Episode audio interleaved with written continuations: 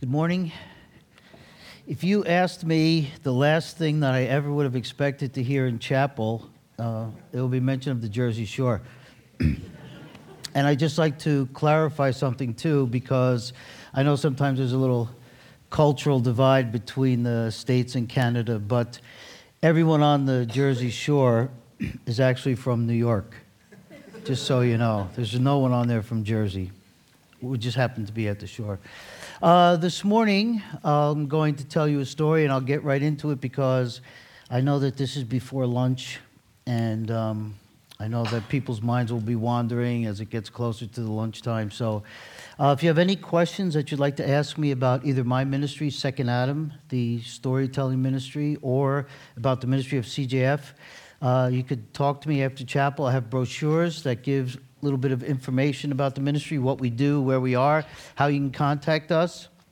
And I will be happy to answer all of your questions as long as it's nothing to do with uh, geometry or algebra. Um, when I was in my high school, I set a record. You know, in a lot of schools, they have the trophy case when you come in the high school entrance. I have a trophy in there. Uh, I had Algebra 101 in my freshman, sophomore, and junior year and that feat has still not been equaled. And it's over 25 years that that trophy is still there. So don't ask me any of those questions. I just always wrote four to every. and I would advise you if you're taking either geometry or algebra, I don't think the answer is four. Um, I've been thinking about it for decades, and I think it's six. So you could try that and see what happens. The story I'm going to tell you this morning is the story of a leper who comes to Jesus and is healed by him. In the time of Jesus, the rabbis had three what they called messianic miracles, three things that the Messiah would do in order to prove who he was.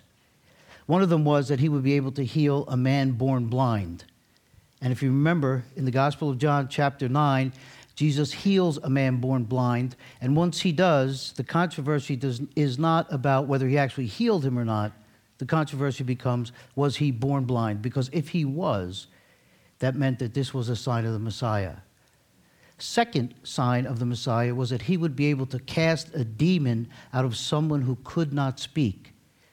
The rabbis believed that in order to cast a demon out of a person, you had to have the demon give a name and then you would cast the demon out by that name.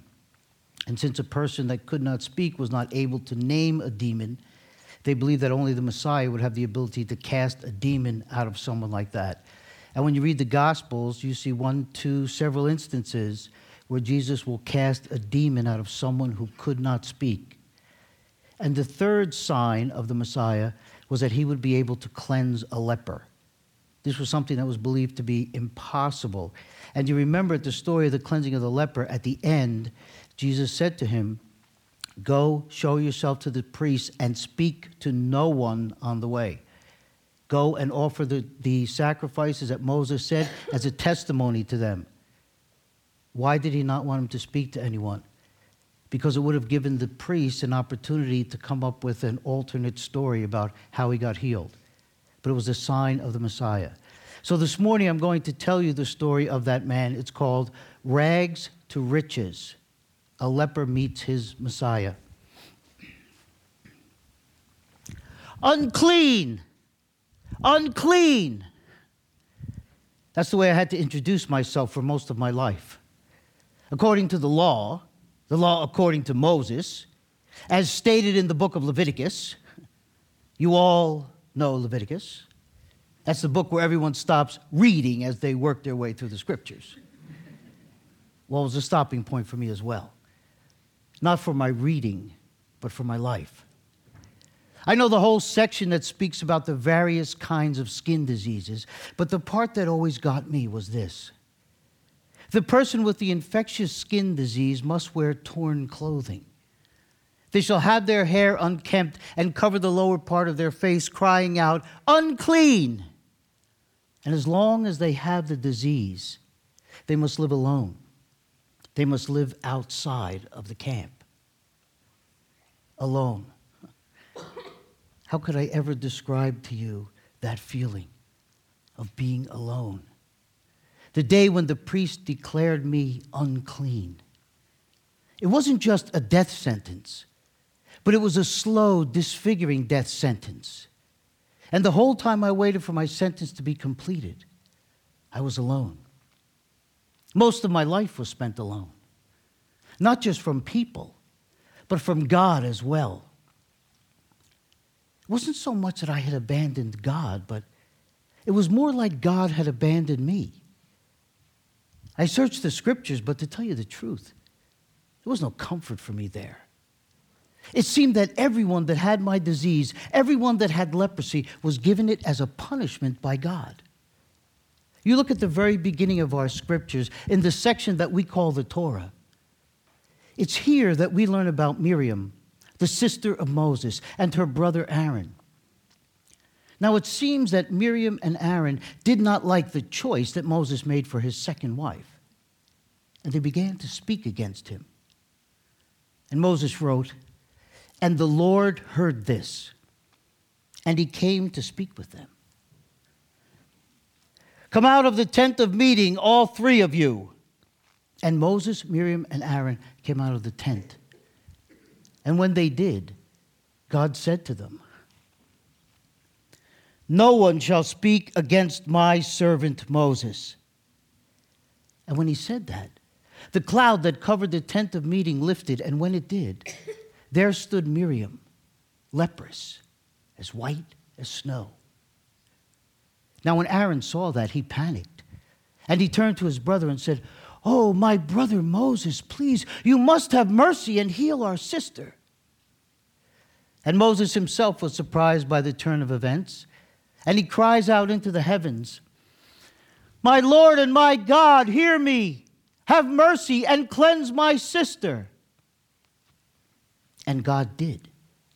But not before Miriam had to spend seven days outside of the camp with her leprosy. And that was a good ending. Miriam was healed. But it was Moses himself, the friend of God, who had asked for her healing. There was no Moses around to ask for me.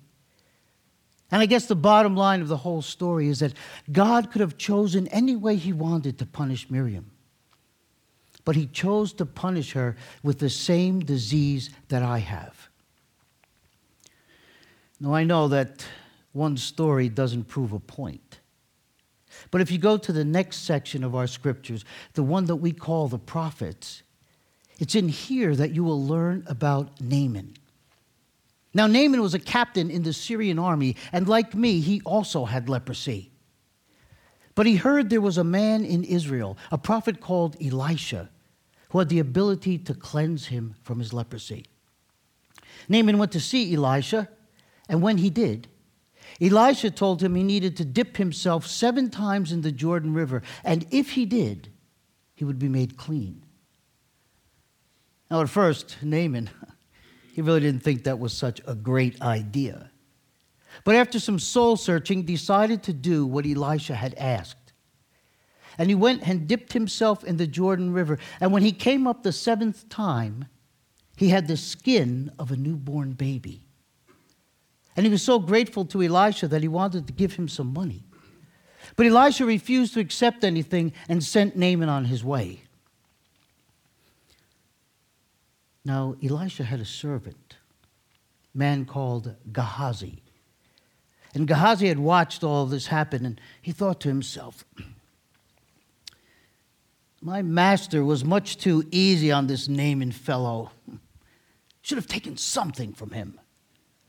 So Gehazi decides to chase after Naaman, and when he caught up with him, told him that Elisha had changed his mind and decided he would like something after all.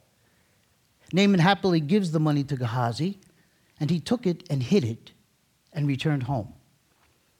Now, the next day, when Elisha saw Gehazi, he said to him, So, Gehazi, my friend, where have you been? Nowhere, master. I just went out for a while. And Elisha said to him, Do you think that I do not know where you have been and what you have done?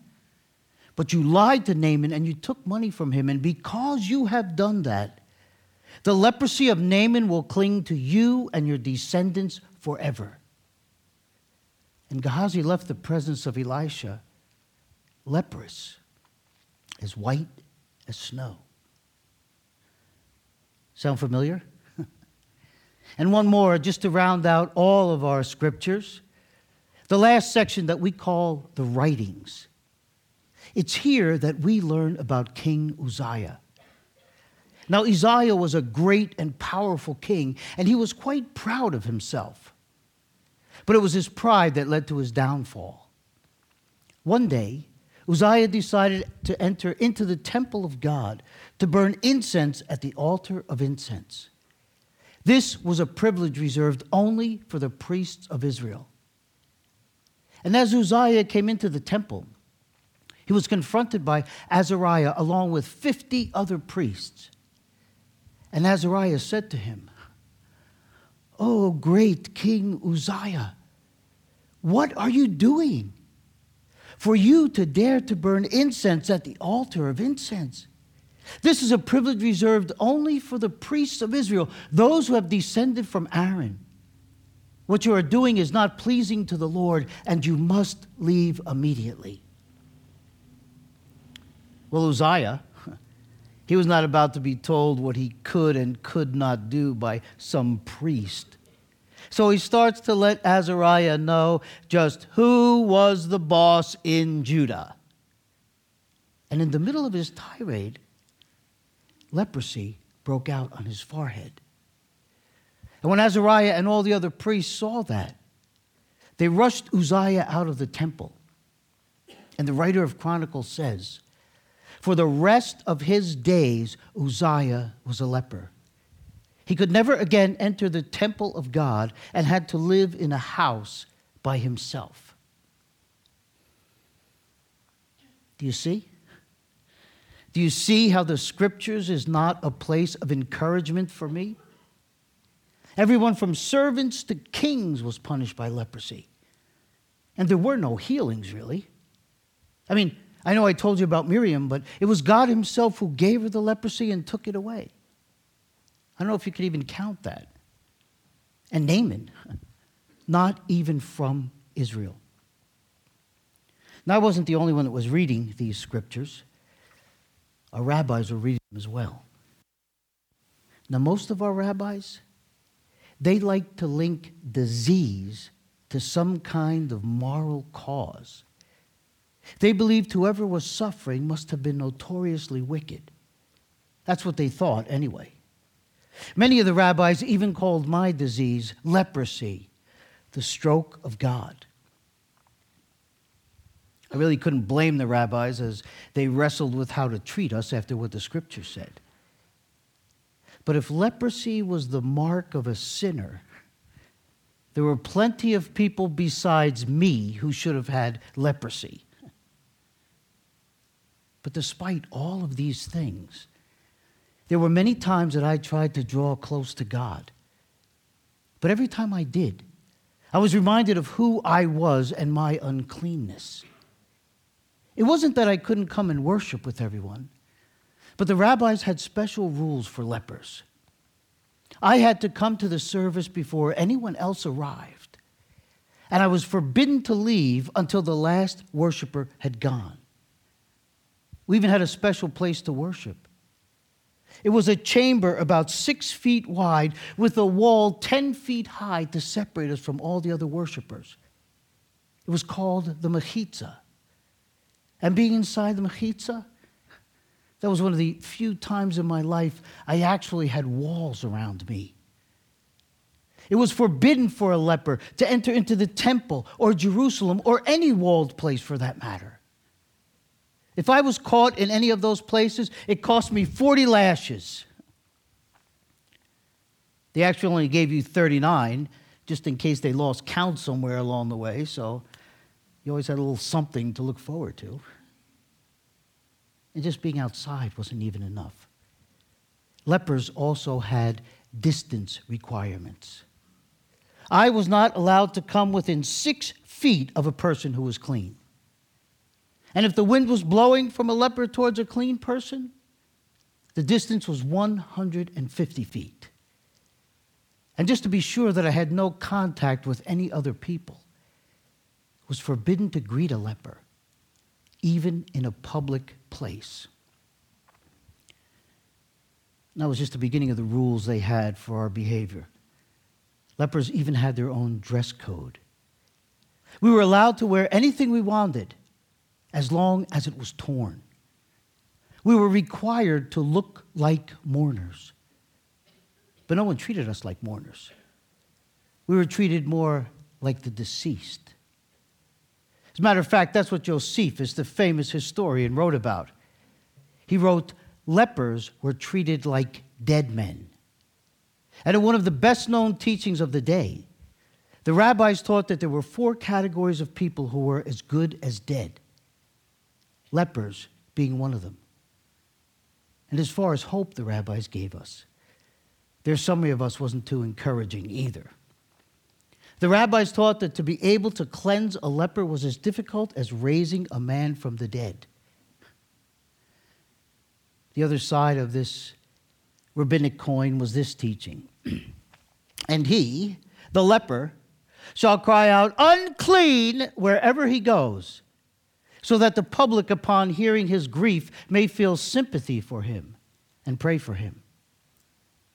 Now, I knew this teaching as well as all the others, but to be honest with you, I could never really feel the love, if you know what I'm saying. And Moses himself seemed to agree with all the prevailing opinions. In his law, he listed 61 ways in which a person could become defiled by coming in contact with another person. And contact with a leper? Second only to contact with a dead body. Having all these rabbinic rules against us, not to mention the seeming condemnation of the scriptures, what hope did we have? As a matter of fact, people started to think it was so impossible for a leper to be cleansed that only the Messiah would have the ability to do it. The other hope they had for us was this In the world to come, there will be no such thing as leprosy. Not really much to hang on to, huh? Though it seemed crazy to everyone I knew. I always believed there had to be some kind of cure for my disease. I mean, look at the law of Moses itself. In his law, Moses gives detailed instructions for the priests about what they needed to do in order to declare a leper clean. Not that I think you could have found a priest in the whole land of Israel who would know what to do if a leper was cleansed. I think they'd have to run out and get a copy of uh, Klifowitz's notes on leper cleansings. But if it was in his law, wouldn't that at least mean there was a chance to be healed? I know it was over 700 years since the last leper was healed, but it was in his law. Moses really didn't write that much. You would think in such a small section, he would only put in things that were possible, and it was in his writings. And besides that, there were so many things in our own traditions that gave me hope. One of them was the very name of the Messiah himself.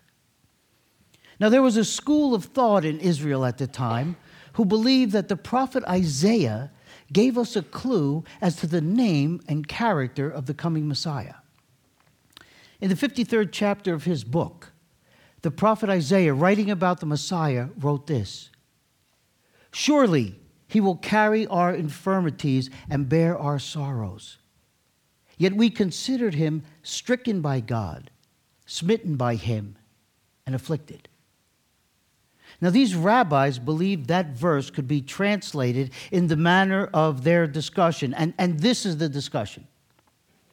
The Messiah, what is his name?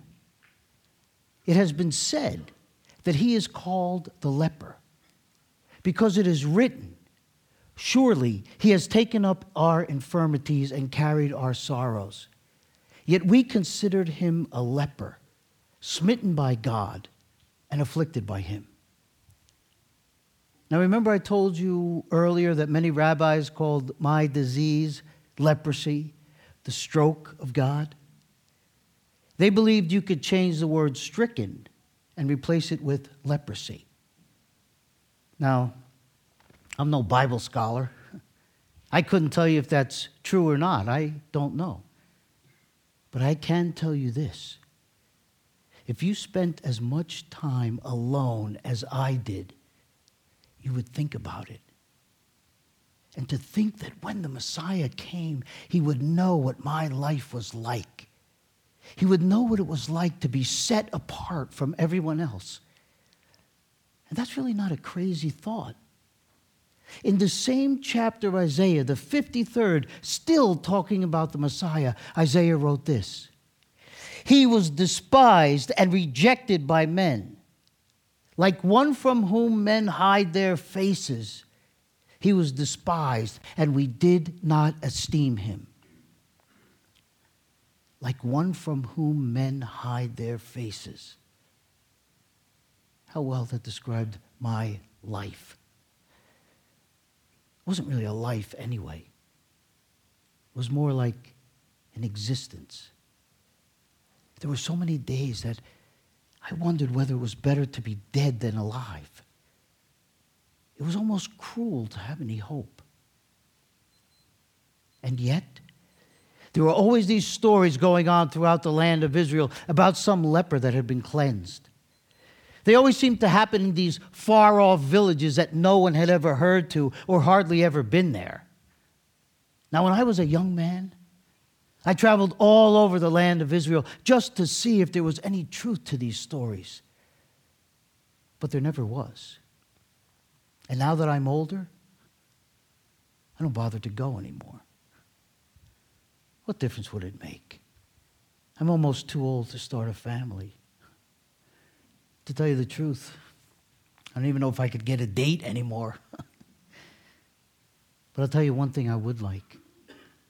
Just one time in my life, one time, I would like to be able to walk down the street without having to shout out that I'm so much less than everyone around me. Just one time. And so, it came to happen on a certain day that I was sitting in one of my favorite places. It was a small spot alongside the road, and it faced this tiny village. Now, this place was just deep enough in the shadows so that with a rag partially covering my face, no one seemed to notice me. I would sit there for hours just watching the people of that village, getting their water and buying and selling in the marketplace, greeting one another all the things that they took for granted. Those were the dreams of my life. And sometimes, as I sat there, just for a minute, and I felt normal. Now, this day, as I sat there, I saw a small group of people walking towards the village. And as they started to come closer, the crowd started to grow bigger with them, and people started to come out of the village. And I could hear little pieces of their conversation. Hey, I think that that's the man that they called Jesus. You know what? You were absolutely right. Let me tell you what I heard. I heard that he teaches in a very unorthodox manner. Well, I've heard about him too. There are some people that say he can work wonders. Jesus, I knew about him. There were many people who called him the miracle worker of Capernaum. It was said that one night all the people who were sick from that town were brought before him, and he healed every one of them. And it was also said that that night he cast out many demons. And as the demons came out from people, they were heard to cry out, You are the Messiah, the Son of God. The Messiah. This is the one who could heal me. I knew that he had the ability, but I didn't know if he would be willing. I had to make a decision as I sat by the side of the road for me to dare to approach him. It meant to break all the rules of the rabbis, not to mention the teaching of Scripture. But I knew I had to take a chance. As quickly as I could, before anyone could stop me, I ran from my place on the side of the road and I ran straight towards him. When the people of the town saw me, they all started to point at me, and everyone was shouting, Unclean, unclean. And everyone jumped out of the way because no one wanted to be touched by a leper. And when they moved out of the way, they made a clear path for me right to Jesus. I ran up to him and I threw myself in the dirt at his feet. It took me a minute or two to find my voice. And when I did, I spoke to him with the voice of a leper. Lord, if you are willing, you can heal me. When the people of the town heard what I asked, they all fell silent. It seemed to me as if all of creation was silent. The only sound I could hear was the pounding of my heart in my chest. And as I lay in the dirt, I wondered would this rabbi, like so many others I had met, send me away? And then he did something that I never expected. But he reached down and he touched me. Me, the leper the unclean one, the one that people were forbidden to touch.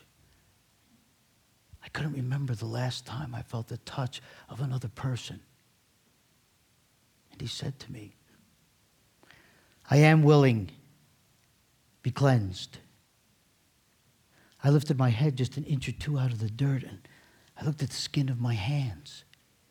Years of disease had fallen away in an instant I touched my face, and it was soft and smooth. I heard someone in the crowd gasp, and everyone started to shout, Messiah, Messiah! And they were praising God and making so much noise that I didn't realize that He was still speaking to me.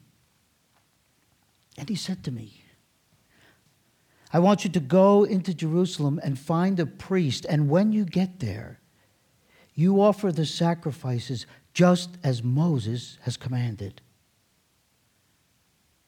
Just as Moses has commanded. I always knew those words were there for a reason. And I got up out of the dirt and I started to head towards Jerusalem to find a priest. And on my way there, I had so many things to think about. You see, in the world that I lived in, the religious people considered my leprosy a curse, the mark of a sinner. And I'll be the first to tell you, I am a sinner. But to tell you that my leprosy is a curse, that's only to tell you a part of the story. My leprosy turned out to be a blessing, a great blessing for me, because it caused me to come and meet my Messiah. And as I went down that road to Jerusalem, it felt like my feet weren't even touching the ground.